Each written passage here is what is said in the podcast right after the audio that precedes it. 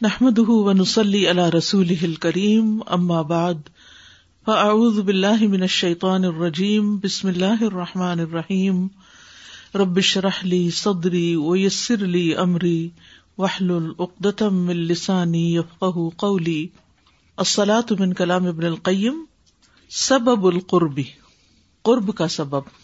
اللہ کے قریب ہونے کا ذریعہ. ہم کس کے قریب ہونا چاہتے ہیں؟ کس کا قرب چاہتے ہیں؟ جس سے ہم محبت کرتے ہیں اور ہم سب یہ دعوی کرتے ہیں کہ ہمیں اللہ سبحان تعالی سے بہت محبت ہے۔ لیکن اس محبت کا ثبوت ہم کیسے دیں گے؟ اپنی نماز کو درست کر کے اور نماز میں وہ تمام کام کر کے جو ہم سے مطلوب ہے ہم اس کے قریب ہونا چاہتے ہیں جس سے ہمیں کچھ فائدہ پہنچتا ہے۔ اللہ سبحان تعالی وہ ہستی ہے کہ جس سے ہمیں سارے کے سارے فائدے پہنچے۔ ہمارے پاس جو بھی کوئی نعمت ہے وہ اللہ کی طرف سے ہے۔ وما بکم من نعمت فمن اللہ تمہارے پاس جو بھی کوئی نعمت ہے وہ اللہ ہی کی طرف سے ہے۔ تو جس نے ہمیں بے شمار نعمتیں دی ہیں، جس نے ہمیں پیدا کیا ہے، اور آج تک جو بھی کچھ ہمارے پاس ہے وہ سب اسی نے دیا ہے، تو پھر ہم کیوں نہ اس کے قریب ہوں؟ وہ ہستی جو سب سے بڑھ کر ہم پر رحمت کرنے والی ہے، ہم سے محبت کرنے والی ہے۔ ہماری کیئر کرنے والی ہے۔ وہ جس کی طرف ہم نے واپس لوٹ کے جانا ہے۔ جس کے قریب ہونے سے کبھی انسان مایوس نہیں ہوتا۔ انسان کے سکون اور راحتوں اور خوشیوں میں اضافہ ہی ہوتا چلا جاتا ہے۔ تو کون سا ایسا کام ہے کہ جس سے انسان اپنے رب کے قریب ہوتا ہے؟ اور پھر ہم آخر میں یہ بھی دیکھیں گے کہ کون سے ایسے کام ہیں جو انسان کو اپنے رب سے دور کر دیتے ہیں۔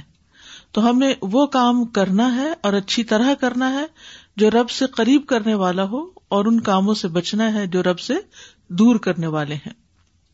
وجا سب بن موسلن لہو الا قربی اور اس نے بنا دیا نماز کو ایک سبب موسلن جوڑنے والا۔ لہو اس کو الا قربی اس کے قرب کے ساتھ۔ وہ مناجاتی ہی اور اس کی سرگوشیوں سے۔ وہ محبت ہی اور اس کی محبت ول بھی اور اس سے مانوس ہونے کا سبب۔ اللہ نے نماز کو بندے کے لیے اپنے قرب، اپنے ساتھ مناجات، اپنی محبت، اور اپنے سے مانوس ہونے کا سبب بنایا ہے۔ دو نمازوں کے درمیانی وقفے میں بندے سے جو غفلت و بد اخلاقی رو گردانی لغزشیں اور غلطیاں سرزد ہوتی ہیں، جو اسے اس کے رب سے دور اور اس کے قرب سے جدا کر دیتی ہیں۔ اور وہ ایسے ہو جاتا ہے گویا کہ وہ عبودیت سے اجنبی ہو اور اللہ کے بندوں میں شامل نہ ہو اور کبھی وہ اپنے ہاتھ کو دشمن کی قید میں ڈال دیتا ہے، تو وہ اس کو قید کر لیتا ہے اور توق اور بیڑیاں پہنا کر اس کے نفس اور خواہش کی جیل میں محبوس کر دیتا ہے۔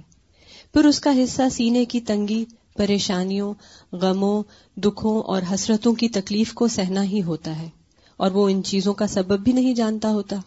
تو اس کے رب رحیم کی رحمت نے تقاضا کیا کہ وہ اس کے لیے اپنی عبودیت میں سے مختلف اجزاء اور حالات کی ایک جامع عبودیت مقرر کرے۔ جو ان مصائب کے اختلاف کے مطابق جو بندے سے سرزد ہوتے ہیں اور ہر خیر میں سے اس کا حصہ لینے کی شدید حاجت کے مطابق جو عبودیت کے ان اجزاء میں پائی جاتی ہے۔ تو بیسیکلی اللہ سبحان تعالیٰ نے نماز کو اپنے بندے کو اپنے قریب کرنے کا ایک ذریعہ بنا دیا۔ یعنی اگر نماز نہ ہو تو ہم اس کی طرف دن میں کتنی دفعہ پڑھتے نماز کے علاوہ ہم اس کو کتنا یاد کرتے ہیں؟ بس کسی وقت۔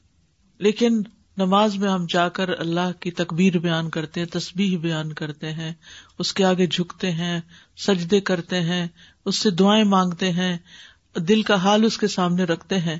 تو اس طرح اس کے ہم قریب ہو جاتے ہیں۔ پھر اس میں اس سے سرگوشیاں کرتے ہیں۔ اس سے محبت کا اظہار کرتے ہیں، اس سے مانوس ہوتے ہیں۔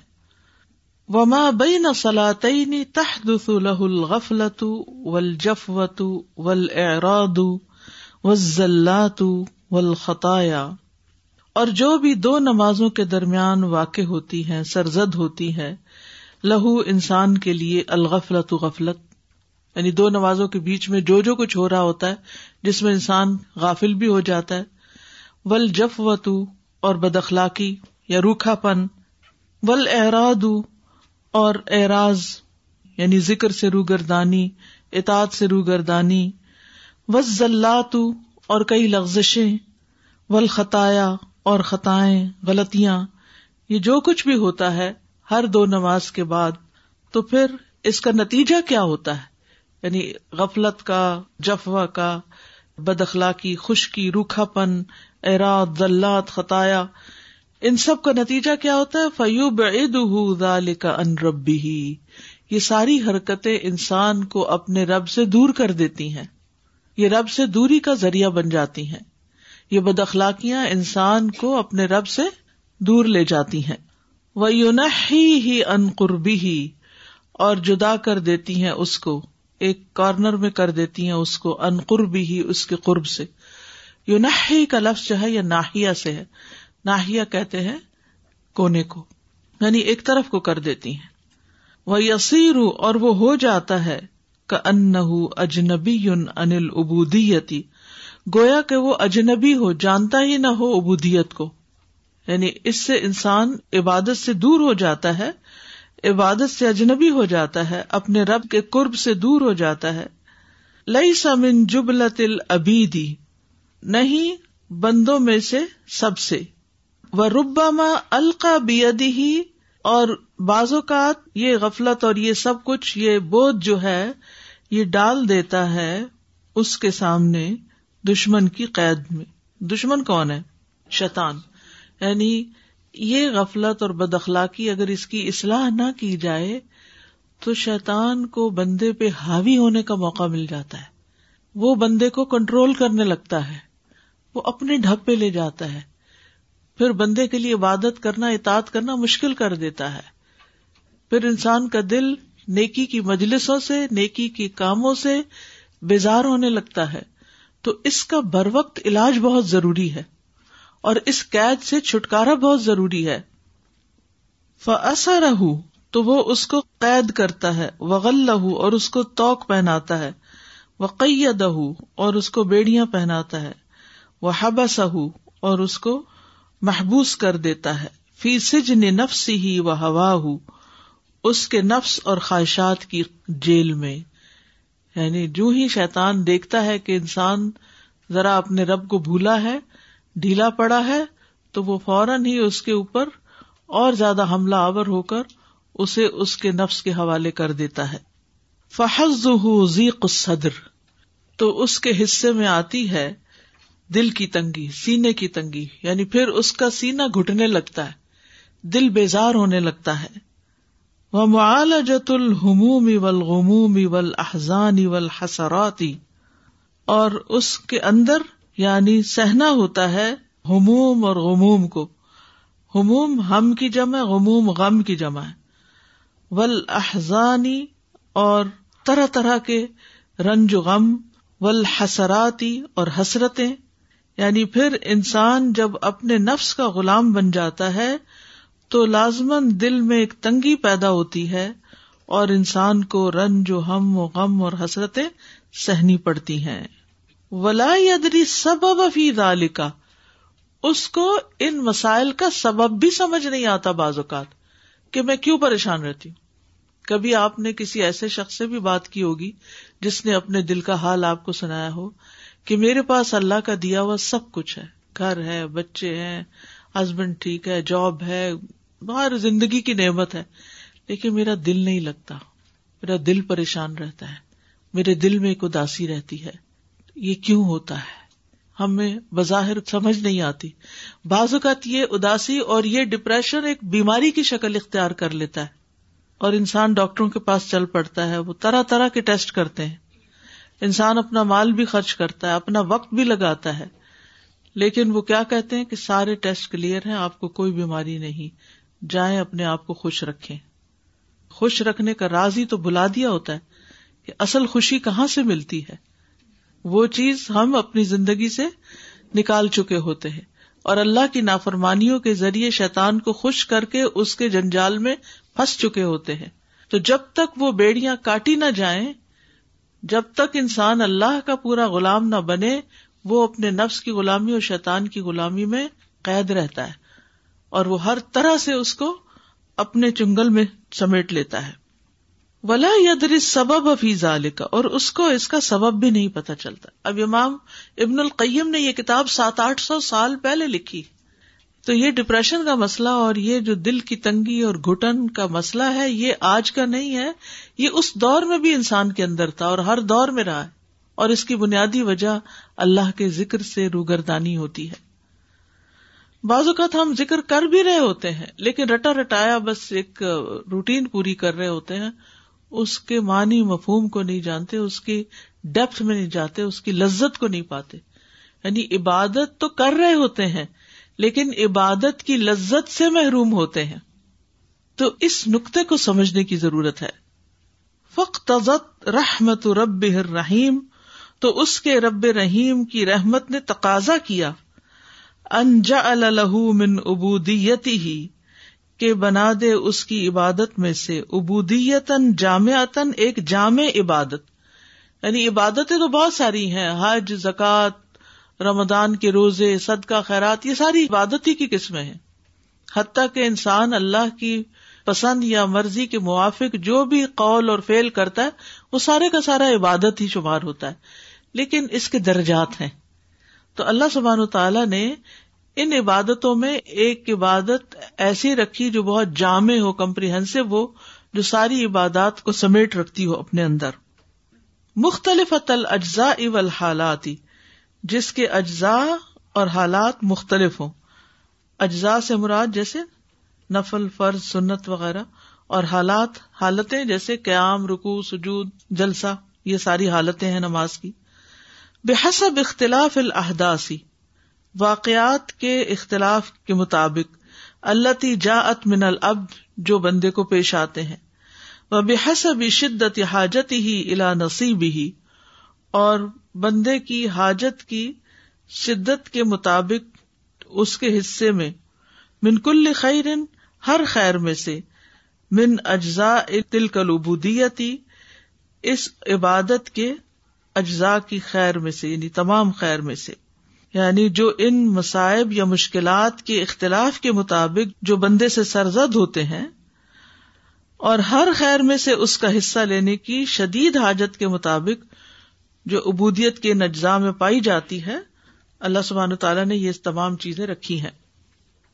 تو بنیادی طور پر جو بات یہاں بتائی گئی ہے، وہ یہ ہے کہ اللہ سبحان و تعالی بندے کے حالات سے خوب واقف ہے کہ بندہ جب دنیا میں مشغول ہوتا ہے، چاہے وہ کھانا پینا ہو، چاہے ہسبینڈ وائف کے ریلیشن شپ ہو، یا بچوں کی تربیت ہو، یا کمائی کا کوئی ذریعہ، کوئی جاب ہو، کوئی گھر کے کام ہو، کوئی بازار جانا ہو یہ دنیا کے سارے کام انسان کی روح کو تھکا دیتے ہیں۔ یعنی جسم کے ساتھ ساتھ روح کو بھی تھکاتے ہیں۔ اور انسان کے اندر ایک خاص قسم کی کمزوری، ایک ڈپریشن ایک بیزاری پیدا ہونے لگتی ہے جب اس کی روح پیاسی ہوتی۔ اب دیکھیے کہ اس دنیا میں ہماری روح جو ہے وہ ہمارے جسم کے تابع ہے۔ اور ہم زیادہ تر اپنے جسم کا خیال رکھ رہے ہوتے مثلا نہانا، دھونا، کھانا، پینا آرام کرنا، سونا، یہ سارے کے سارے اعمال کیا ہیں؟ کس کی راحت کے لیے؟ جسم کی راحت کے لیے۔ اور روح جو ہے وہ اس کے تابع ہوتی۔ کسی کسی وقت ہم روح کی نرچرنگ کا بھی کچھ انتظام کر لیتے ہیں۔ کسی وقت کوئی ذکر کر لیا چلتے پھرتے، کسی وقت قرآن کی تلاوت کر لی۔ پھر یہ کہ نماز بھی اسی روح کی غذا ہے، قرآن کی تلاوت بھی۔ تو سارے دن کے چوبیس گھنٹوں کو اگر آپ دیکھیں تو ٹوٹل ٹائم مجھے بتائیں کہ جو ہم روح کو دیتے ہیں اور وہ ٹائم جو ہم اپنے جسم کو دیتے ہیں۔ ہمارا دماغ زیادہ تر کن کاموں کی پلاننگ کرتا رہتا ہے، حتیٰ کہ نماز کے اندر بھی، جسم کے تقاضوں کی۔ اب یہ کرنا ہے، یہاں جانا ہے، ایسا ہے، ویسا ہے۔ بہت سارے اس طرح کے ہم اعمال کرتے رہتے ہیں کہ جو صرف اور صرف جسم کی خدمت کے لیے لگے ہوئے ہوتے ہیں۔ روح کی خدمت نہیں ہو رہی ہوتی، ٹھیک ہے؟ اچھا مرنے کے بعد کیا ہوگا؟ قبر میں کیا ہوگا؟ جسم جو ہے وہ روح کے تابع ہو جائے گا۔ ٹھیک ہے؟ جسم وہاں ایک جگہ بس لیٹ جائے گا۔ اب اس کو نہ کھانا ہے، نہ پینا ہے، بس وہ ایک جگہ یا آرام میں ہے یا سزا میں ہے۔ اور روح جو ہے، جو کچھ وہ محسوس کرتی ہے، پھر جسم بھی محسوس کرے گا۔ اسی لیے صحیح عقیدہ یہ ہے کہ عذاب قبر جو ہے وہ روح اور جسم دونوں کو ہوتا ہے۔ اصل میں جیسے روح پہ پڑتا ہے تو اس سے جسم بھی متاثر ہوتا ہے۔ دنیا میں جو چیز ہوتی ہے، وہ ہمارے جسم پر وارد ہوتی ہے اور پھر روح تک چلی جاتی ہے۔ چاہے ہم و غم ہو پریشانیاں ہوں، یا پھر کچھ اور یعنی بظاہر ہمارے کان سنتے ہیں، وہاں سے روح تک چلی جاتی ہے۔ یا اسی طرح آنکھیں دیکھتی ہیں تو پھر دل تک جاتا ہے اور روح متاثر ہوتی ہے۔ ایون ہماری جو بیماریاں ہیں بہت ساری، یہ بھی کہا جاتا ہے کہ روح متاثر ہوتی ہے تو پھر وہ جسم کو پریشان کرتی ہے۔ یعنی مادی اسباب روح کو بے چین کرتے اور پھر روح انتقام لیتی ہے اور وہ جسم کو تکلیف میں ڈالتی تو ایک سائیکل چل پڑتا ہے۔ بہرحال تو اللہ سبحان و تعالیٰ کا یہ بہت بڑا کرم اور فضل اور رحمت ہے کہ اس نے نماز کو ایک علاج بنایا ہمارے لیے۔ ہمیں غفلت سے نکالنے کے لیے، ہمیں خواہشات سے نکالنے کے لیے، غم و ہم سے نکالنے کے لیے، حسرتوں سے نکالنے کے لیے اللہ سبحان تعالیٰ نے ایک ایسی عبادت رکھی ہے کہ جس میں انسان اپنے رب کی طرف پلٹتا ہے، تو اس سے قریب بھی ہوتا ہے، اس سے مناجات کرتا ہے، اس سے محبت اور انس کا اظہار کرتا ہے۔ اور ہر نماز جو ہے وہ پچھلی نماز کے بیچ میں ہونے والے ایسے مسائل کا علاج بن جاتی ہے۔ ورنہ دشمن جو ہے وہ انسان پر حاوی ہو جاتا ہے۔ ٹھیک ہے؟ تو یہاں بات ہو رہی تھی اللہ سے قریب کرنے والے اسباب میں سب سے بڑا سبب جو ہے وہ نماز ہے۔ اسی لیے آپ دیکھیں کہ سجدے میں انسان سب سے زیادہ اپنے رب کے قریب ہوتا ہے۔ اور جہاں تک اللہ سے دور کرنے والے کام ہیں، تو ان میں دنیا کی ہرس اور محبت اور لالچ جتنی زیادہ ہوگی، اللہ سے دوری اتنی زیادہ ہوتی چلی جائے گی۔ نبی صلی اللہ علیہ وسلم نے فرمایا، سلسلہ صحیحہ کی حدیث ہے، قیامت قریب آ چکی ہے۔ لوگوں میں دنیا کی ہرس بڑھے گی اور اللہ سے دوری میں اضافہ ہوگا۔ دنیا کی ہرس بڑھے گی اور دوری میں اضافہ ہوگا۔ یعنی جتنا جتنا انسان دنیا کی طرف بھاگے گا، اتنا اتنا انسان اللہ سے دور ہوتا چلا جائے گا۔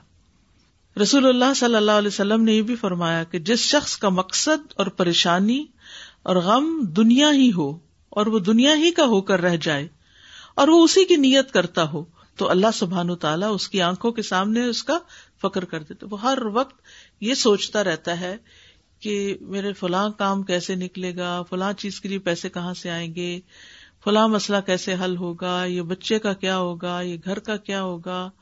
یعنی سب کچھ ہونے کے باوجود، نعمتیں ہونے کے باوجود اس کو چین نہیں ہوگا، بلکہ کوئی نہ کوئی چیز اس کو پریشانی رکھے گی۔ تو دنیا کا ہم و غم جو ہے، یہ بھی اللہ سے دوری پیدا کرتا ہے۔ پھر فرمایا، اور اس پر اس کے معاملات بکھیر دیتے ہیں، اور اس کو اس سے اتنا ہی ملتا ہے جو اس کے لیے لکھ دیا گیا ہے۔ اور جس شخص کا مقصد اور ہرس آخرت ہو، اور وہی اس کا ہدف بن جائے، اور وہ اسی کی نیت کرتا ہو، تو اللہ عزا وجاللہ اس کے دل میں غنا ڈال دیتے ہیں، اور اس کے معاملات کو یکجا کر دیتے ہیں۔ یعنی اس کو اپنی حاجتوں کے لیے بہت ادھر ادھر بھاگنا نہیں پڑتا۔ اور دنیا اس کے پاس ذلیل ہو کر آتی ہے۔ پھر اسی طرح سب سے بڑی فکر اگر کسی کی دنیا ہو تو یہ چیز بھی انسان کو اللہ سے دور کر دیتی ہے۔ نبی صلی اللہ علیہ وسلم نے فرمایا، ان قریب آخری زمانے میں ایسے لوگ ہوں گے جو مسجدوں میں حلقوں کی صورت میں بیٹھیں گے سرکلز بنائیں گے۔ ان کی سب سے بڑی فکر دنیا ہوگی۔ مسجد میں جانے کے باوجود بھی دنیا ہی ان کے دل پر ہوگی۔ تم ایسے لوگوں کے پاس نہ بیٹھنا کیونکہ اللہ کو ایسوں کی کوئی ضرورت نہیں کہ جو مسجد میں بھی جا کر اللہ کی بات کم کرے، ذکر کم کرے اور وہاں بیٹھ کر بھی دنیا کی باتیں زیادہ ڈسکس کرے۔ یعنی مسجد کو انہوں نے گویا مرکز بنا لیا ہے اپنی دنیاوی کاموں کو یا اپنی دنیاوی ضروریات کو پورا کرنے کا۔ پھر اسی طرح مال اور جاہ کی ہرس، خواہش پرستی۔ قرآن مجید میں آتا ہے، ولا تب الحبا فیود اللہ کا انصبیل اللہ اور خواہش نفس کی پیروی نہ کرنا، ورنہ یہ بات تمہیں اللہ کی راہ سے بھٹکا دے گی، بہکا دے گی۔ پھر اسی طرح اللہ کے قریب کرنے والے کچھ اسباب ہوتے ہیں۔ تو جو شخص اللہ کی طرف جانے کا ارادہ کر لیتا ہے، نیت کر لیتا ہے، اللہ سبحان تعالیٰ اس کی طرف آ جاتے ہیں۔ جو ایک قدم چلتا ہے، اللہ تعالیٰ دس قدم اس کی طرف آتے ہیں۔ جو صرف کھڑا ہی ہوتا ہے ابھی، اللہ تعالیٰ چل کر اس کی طرف آتے ہیں۔ جو چل کر آتا ہے، اللہ تعالیٰ اس کی طرف دوڑ کے آتے ہیں۔ یعنی آپ کھڑے تو ہوں، آپ ارادہ تو کر لیں ایک کام کرنے کا۔ پھر اللہ کی رضا کے کام کرنے سے اللہ کا قرب ملتا ہے۔ وہ من الناس من یشری نفسه ابتغاء مرضات اللہ واللہ رؤوف بالعباد۔ اور لوگوں میں سے بعض وہ ہے جو اللہ کی رضامندی تلاش کرنے کے لیے اپنی جان بیچ دیتا ہے۔ یعنی باقی چیزیں تو دینا ہی۔ ایک تو ہے نا کہ پوری کی پوری جان دے دینا۔ اور ایک یہ ہے کہ اپنی جان کا آرام اور سکون اور اپنی لذتیں اور جو اپنے دل کے اندر خواہشات ہیں، ان کو قربان کر دیتا ہے۔ تو اللہ سبحان تعالیٰ ایسے بندوں پہ بہت مہربانی کرنے والا، نرمی کرنے والا ہے۔ نبی صلی اللہ علیہ وسلم نے فرمایا، انسان اللہ کی رضا حاصل کرتا رہتا ہے اور اس میں مسلسل لگا رہتا ہے۔ تو اللہ عز و جل جبریل علیہ السلام سے فرماتا ہے کہ بے شک میرا فلاں بندہ میری رضا کی تلاش میں ہے۔ آگاہ رہو کہ بے شک اس پر میری رحمت ہے۔ جبریل علیہ السلام کہتے ہیں، فلاں آدمی پر اللہ کی رحمت ہو۔ حاملین عرش بھی یہی کہتے ہیں۔ ان کے آس پاس کے فرشتے بھی یہی کہنے لگتے ہیں۔ اور یہ بات زمین پر اتار دی جاتی ہے۔ یعنی لوگ بھی اس شخص کے لیے دعائیں کرنے لگتے ہیں کہ اللہ تو اس پہ رحم فرما۔ لیکن یہ کس کے لیے ہوتا ہے؟ جو بندہ اللہ کی رضا حاصل کرنے کے لیے کوشش کرتا ہے اور مسلسل اس میں لگا رہتا ہے۔ تو اللہ تعالیٰ اس سے رحمت کا معاملہ کرتے ہیں۔ پھر اللہ کا ذکر۔ فض قرونی ازکر کم تم مجھے یاد کرو، میں تمہیں یاد کروں گا۔ پھر اسی طرح رات کے آخری حصے میں عبادت کرنا، دنیا سے بے رغبت ہونا، تو یہ تمام چیزیں ہیں جو انسان کو اللہ کے قریب کرتی ہیں۔ اب دیکھیے کہ اگر انسان دنیا میں کسی بڑے انسان کے قریب ہوتا ہے، کسی ریسورسفل پرسن کے، کسی انفلوئنشل پرسن کے، تو بڑا سیکیور محسوس کرتا ہے۔ یہ کوئی مسئلہ نہیں، میرے بہت جاننے والے ہیں۔ سب کام ہو جائیں گے، کوئی کوئی پرابلم آ جائے، کوئی کوئی رکاوٹ آ جائے، تو وہ اس کو پریشان نہیں کرتی کیونکہ اسے پتا ہے کہ میرے بہت سارے مددگار اور انصار اور ہیلپر موجود ہیں۔ تو آپ سوچیے کہ جس کو اللہ کا قرب نصیب ہو جائے اور جس کا اس بات پر یقین آ جائے کہ میرا رب ہے نا، تو مجھے فکر کی کیا ضرورت ہے؟ افد عمری اللہ میں اپنا معاملہ اللہ کے سبرد کرتا ہوں اور وہ پورے یقین کے ساتھ کہے۔ تو پھر آپ خود سوچیے کہ ایسے شخص کے لیے کیا پریشانی اور کیا رنج اور کیا ہم ہو سکتا ہے۔ لیکن یہی یقین تو آتا نہیں نا۔ مشکل ساری یہ ہے۔ السلام علیکم۔ میں یہ کہتی ہم نے دو طرح کی زندگی گزاری ہیں اس دنیا میں ہی۔ کیونکہ جس طرح ابھی میں تین لیول کے یہ پڑھی تو اس میں اپنے آپ کو جیسے رکھا تو پہلے ہم بھی ویسے ہی تھے دوسرے نمبر اور تیسرے۔ لیکن اللہ میاں نے ہمیں توفیق دی اور ایسے اسباب پیدا کر دیے کہ جس کو حاصل کر کے جو ہے نا آج ہم پہلے لیول میں آنے کی کوشش کر رہے ہیں اور اللہ کے۔ لیکن جو جو باتیں جیسی کتاب میں ہوتی ہیں یا آپ بتاتی ہیں، یقین کریں ویسے ویسے ہی حالات سے چلتا ہے انسان۔ جیسے آپ نے کہا نا کہ ایک ختم پڑھو تو وہ آگے بڑھتا ہے۔ اسی طرح ہم جب کھڑے ہوئے ہیں تو ہمیں اسباب ملے۔ جب ہم بڑھے ہیں آگے تو ہمارے لیے اور بہت رحمتیں اتری۔ آپ بھی جانتی ہیں مجھے اتنے عرصے سے، تو میری تو زندگی ان کتابوں میں جس طرح لکھتے ہیں، میں اس کو اپنا ریلیٹڈ کرتی ہوں، تو بالکل ایسی ہی ہوتی ہے جیسے کسی نے میرے سے پوچھ کے لکھی ہے یہ چیز۔ بالکل۔ اور اب اللہ کا اتنا کرم ہے کہ اولاد بھی اور اولاد کی اولاد بھی۔ بس میں نے اپنے بیٹے سے پوچھا تمہارے بیٹے کا کیا حال ہے؟ تو کہنے لگا میں بس نمازوں کی طرف لگا رہا ہوں اس کو۔ جب نمازیں اس کی اچھی ہو جائیں گی تو سب کچھ ٹھیک ہو جائے۔ تو کتنی بڑی بات ہے کہ یہ سب ہم سیکھ کے اپنی اولادوں میں بھی پہنچا رہے اور یہ سمجھ آ گئی یہ سمجھ آ گئی۔ یہ بتا دیجیے کہ اس پیراگراف کا خلاصہ کیا ہے۔ یہ جس طرح تھا نا کہ نامعلوم قسم کا ڈپریشن ہوتا ہے جی۔ تو اس میں کبھی کبھی ایسا ہوتا ہے کہ بیماری کا پتہ نہیں ہوتا۔ تو ڈاکٹرز کہتے ہیں کہ آپ اچھی غذا کھائیں۔ تو جو لوگ غریب ہوتے ہیں وہ افورڈ نہیں کر سکتے۔ جی ہاں۔ تو یہ اللہ کا کتنا کرم ہے کہ ہم یہ جو کچھ بتا رہے ہیں افورڈ کر سکتے روحانی غذا۔ جی۔ جو پہلے چیپٹر کا شروع کا حصہ تھا اس میں دسترخوان کی بات کی گئی تھی کہ یہ روحانی دسترخوان ہے۔ اور جو بھی انسان اس کی طرف آتا ہے، پھر کچھ نہ کچھ اپنا حصہ پا لیتا ہے۔ اور یہاں آج بھی بات کی گئی نا، مختلف حالتوں کے مطابق نماز کے اجزاء ہیں۔ یعنی کبھی آپ دیکھیں کہ سجدے میں جا کر آپ کا بڑا دل لگتا ہے۔ آپ کو اس دن سجدے کی بڑی ضرورت ہوتی ہے۔ کہیں انسان صرف جھک کر وہ کیفیت پا لیتا ہے۔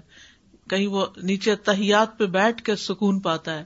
تو جیسے جیسے انسان کے حالات گزرتے ہیں، ویسے ویسے نماز کی بھی حالتیں ہیں انسان کے لیے۔ اور انسان اس سے اسی طرح کا سکون پاتا ہے۔ یہ بہت اچھی بات آپ نے کی کہ غریب لوگ بعض اوقات وہ سب کچھ افورڈ نہیں کر سکتے کہ جو ان کو جسمانی قوت کے لیے چاہیے ہوتا ہے۔ صحابہ کرام کتنے کھانے کھاتے تھے؟ بتائیے، کتنے وٹامنس کھاتے تھے؟ پیٹ بھر کے کھانا نہیں نصیب تھا، کیونکہ جو مال تھا، جو کاروبار تھے، سب لگا دیے تھے دین کے راستے میں۔ ایسا نہیں تھا کہ وہ جدی پشتی کو غریب لوگ تھے، لیکن انہوں نے اپنے جان اور مال سے اللہ کے راستے میں جہاد کیا تھا۔ تو وہ سب کچھ جو وہ دے رہے تھے تو اپنے لیے اور اپنے بال بچوں کے لیے نہیں بچتا تھا اس طرح۔ کبھی دو کھجوروں پہ دن گزار رہے ہم میں سے کون ہے جو دو کھجورے کھا کے سارا دن گزارے اور پھر کام کے قابل بھی رہے؟ تو ان کی قوت کا سورس کیا تھا؟ ان کو یہ سب کچھ کہاں سے مل رہا تھا؟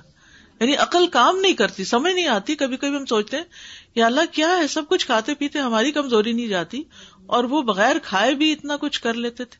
خود نبی صلی اللہ علیہ وسلم یعنی کہ روزے پر روزے رکھتے رہتے تھے، کبھی مسلسل روزے رکھتے چلے جاتے تھے، پھر بھی ان کی قوت اتنی زیادہ تھی۔ اور ہم سے شوال کے روزے رکھنے مشکل ہو گئے کہ کام نہیں کر سکتے۔ کیونکہ وہ روح نہیں ہے نا، روح میں وہ انرجی نہیں ہے۔ یعنی پورے جذبے اور روح کے ساتھ وہ کام نہیں کرتے۔ کیونکہ ہم جیسے سوچتے ہیں، پھر ہمارا جسم ویسے ریئیکٹ کر رہا ہوتا ہے۔ سر یہ جو پہلا اس کا جملہ ہے نا کہ اللہ نے نماز کو بندے کے لیے اپنے قرب اپنے ساتھ مناجات اپنی محبت اور اپنے سے مانوس ہونے کا سبب بنایا۔ تو میں اس کو ریلیٹ کر رہی تھی جو آپ نے ڈپریشن کی بات کی۔ جب انسان کو ڈپریشن ہوتا ہے نا تو اس کو یہ ہوتا ہے کہ کوئی میری بات سنے تو مناجات کی بات آ گئی۔ اس کو کتارس چاہیے۔ پھر اس سے محبت چاہیے توجہ چاہیے ہوتی تب محبت کی بات آ گئی۔ پھر اس کو انسیت چاہیے ہوتی ہے۔ تو مجھے یہ اتنا اچھا سمجھ آیا کہ ڈپریشن میں انسان کو جن چیزوں کی ضرورت ہوتی ہے نا اور وہ بندوں سے ملتی نہیں ملتی ہر کوئی مصروف ہے۔ بالکل۔ اور اسی سے کنیکٹڈ یہ کہ جیسے بات ہوئی ڈفرینٹ لیولز لوگ اس سے گزرتے ہیں نا تو یعنی اس کا مطلب ہے کہ ہم سب ڈیلی حوادث یا جو بھی کچھ ہم سے گزر رہا ہوتا ہے we go through a potential depression لیکن اگر دوسری نماز پکڑ لیتے ہیں تو ہم اس سے آزاد ہو جاتے ہیں کلینز ہو جاتے ہیں اور جو جتنی نمازیں چھوڑتا جائے گا وہ پھر اس پوٹینشیل ڈپریشن کا قیدی ہوتا جائے گا۔ اور پھر جو بہت عرصہ نہیں کنیکٹ ہوتے وہ پھر باقاعدہ آئیڈینٹیفائڈ ڈپریشن میں مبتلا ہو کے وہ پھر اس میں آ جاتے ہیں۔ توق اور بیڑیوں اور ان سب چیزوں کی بات کی گئی نا کہ یعنی جتنا جتنا وہ دور ہوتا جائے گا اتنے ہی جنجال بڑھتے چلے جائیں گے۔ انٹینسٹی بڑھتی جائے گی۔ میں یہ سوچ رہی تھی کہ جیسے ہم لوگ اگر نماز کو اہمیت نہیں دیتے تو ایک منٹ کے لیے سوچے کہ اگر نماز نہ ہوتی تو ہم سارا دن کیا کرتے؟ اور پھر ہمارے کس طرح خالی دل ہوتے اور خالی ذہن ہوتے؟ تو وہ خالی دل اور خالی ذہن میں کس قدر شیطان ہوتا؟ ابھی بھی کچھ جیسے ریلیجن ہیں تو وہ ایک دن کی عبادت کرتے ہیں یا دو دن کی عبادت کرتے ہیں تو وہ کتنے مٹیریلسٹک سی لائف ہو جاتی ہے نا تو یہ چیز ہمیں بار بار اللہ کی طرف واپس لا کے ہمارے اندر ایک نرمی بھی پیدا کرتی ہے بالکل Just a quick uh, mention. I was listening to the Healthy Muslimah Summit, and it was so amazing that these ladies, uh, most of them new Muslims, and each one was quoting ayahs from the Quran and from the Hadith. Talking about how we, the fact that we're going through something in our lives, we have to remember that Allah is testing us and connect us. And they're talking about food also, healthy food that will bring you closer to Allah subhanahu wa ta'ala. Talking about the Sahaba, about Prophet sallallahu. And I was thinking to myself, why we Muslims can't get connected like that, the ones that we are born Muslim. And these ladies, mashallah, mashallah, it was so beautiful listening to a summit that's talking about Allah subhanahu wa ta'ala and the Prophet sallallahu and talking about how we can improve ourselves as a human being. It was so amazing. It was really amazing. Alhamdulillah. استاذہ year twenty fifty تک eighty six percent کے لوگ اس دنیا کے جو ہیں ایک نہ دوسری طرح کی مینٹل بیماری سے گزر رہے ہوں گے یہ ٹوینٹی ففٹی ٹوینٹی ففٹی تک جی کتنے percent eighty six percent eighty six percent اور ریسرچ کے مطابق یہ اس وجہ سے کیونکہ ان کا کام میں فوکس نہیں ہے ان کو وجہ نہیں پتا وہ کس کام میں ان کو سیٹسفیکشن ملے تو یہ صلاح ہمارے لیے وہ اسپرچل ریمیڈی ہے کہ نہ صرف ہم اپنا کنیکشن اللہ سبحانہ تعالیٰ سے اسٹرانگ کریں مگر ہم سیٹسفائڈ رہیں ہم گریٹفل رہیں لائف میں۔ تو ہمیں اس دونوں ہاتھوں سے پکڑ کے پوری کوشش کرنی ہے کبھی اس کو ضائع نہ ہونے دیں۔ بالکل۔ دادا یہ سب باتیں ہوئی کہ کس طرح اپنے آپ کو اللہ کے قرب میں رکھنا ہے۔ اور یہ بھی ہمیشہ دھیان میں رکھنا کہ ہمارا دشمن جو ہے وہ بہت کھلا دشمن ہے اور وہ بس ایسے ہی آ کے ہمارے اوپر اٹیک نہیں کرتا۔ اس کی تدبیریں ایسی ہوتی ہیں کہ پہلے وہ کہاں کہاں جا کے ہمارے ایمان اور عقیدے میں گڑبڑ کرتا ہے۔ وہاں اگر کامیاب نہیں ہوتا تو ہمیں گناہوں پر رخساتا ہے۔ وہاں بھی کامیاب نہیں ہوتا تو ہمیں اچھے کاموں سے روک دیتا ہے۔ وہاں پہ کامیاب نہیں ہوتا تو ہماری اچھے کام ہمیں بڑے بڑے کر کے دکھا دیتا ہے اور وہاں پہ آ کے ہم سلپ ہو جاتے ہیں۔ بالکل کہ ہم تو کبھی یہ نہیں سوچنا کہ ہم یہ کچھ کر رہے ہیں تو ہم بہت اچھے ہو جی۔ گئے چلیے۔